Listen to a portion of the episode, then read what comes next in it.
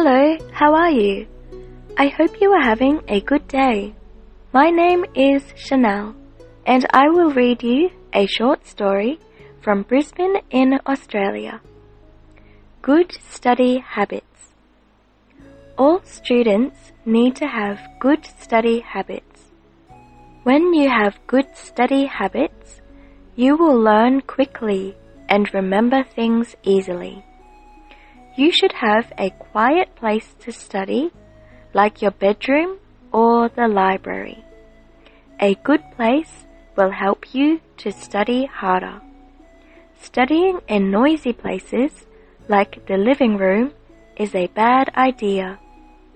Before you begin to study, remember to clean your desk and chair. A good desk light is important too.You'll easily feel tired if there is not enough light. Thank you so much, Chanel, for reading this story to us. Hi, this is Shane. First of all, let's have a look at some words together. First one is habit. Habit. 高音在第一段，习惯。We all need good habits. 下一个字呢，我们要学的是Remember, remember, 高音在第二段。下一个字呢是 library, library, 这个字呢它发音的地方分三段 ，library, 高音在第一段。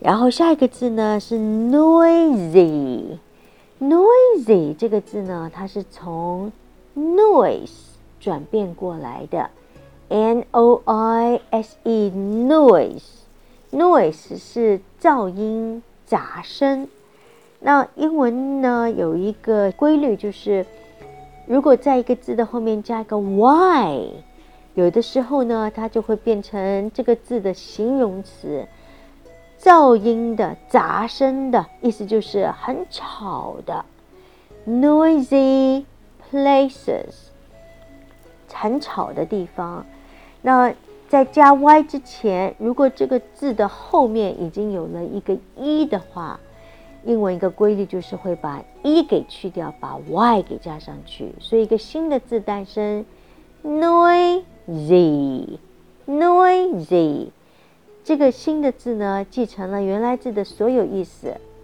杂音的很吵的它高音在第一段 OK 下一个字呢 Distracted Distracted 这个字呢它是分心 Distracted Distracted 因为它后面还有个 ed Distract 是分心 Distracted 也是分心这个呢就是看这个字Where you are studying, you will become distracted. 你会容易变成分心了。Distracted. C 在这边发的是 k 的音，高音在第二段。下一个字是 important. Important. 高音在第二段。Okay. I hope you enjoy this little story and do.Please read out aloud and remember, practice makes perfect. Hope to see you tomorrow. Ciao.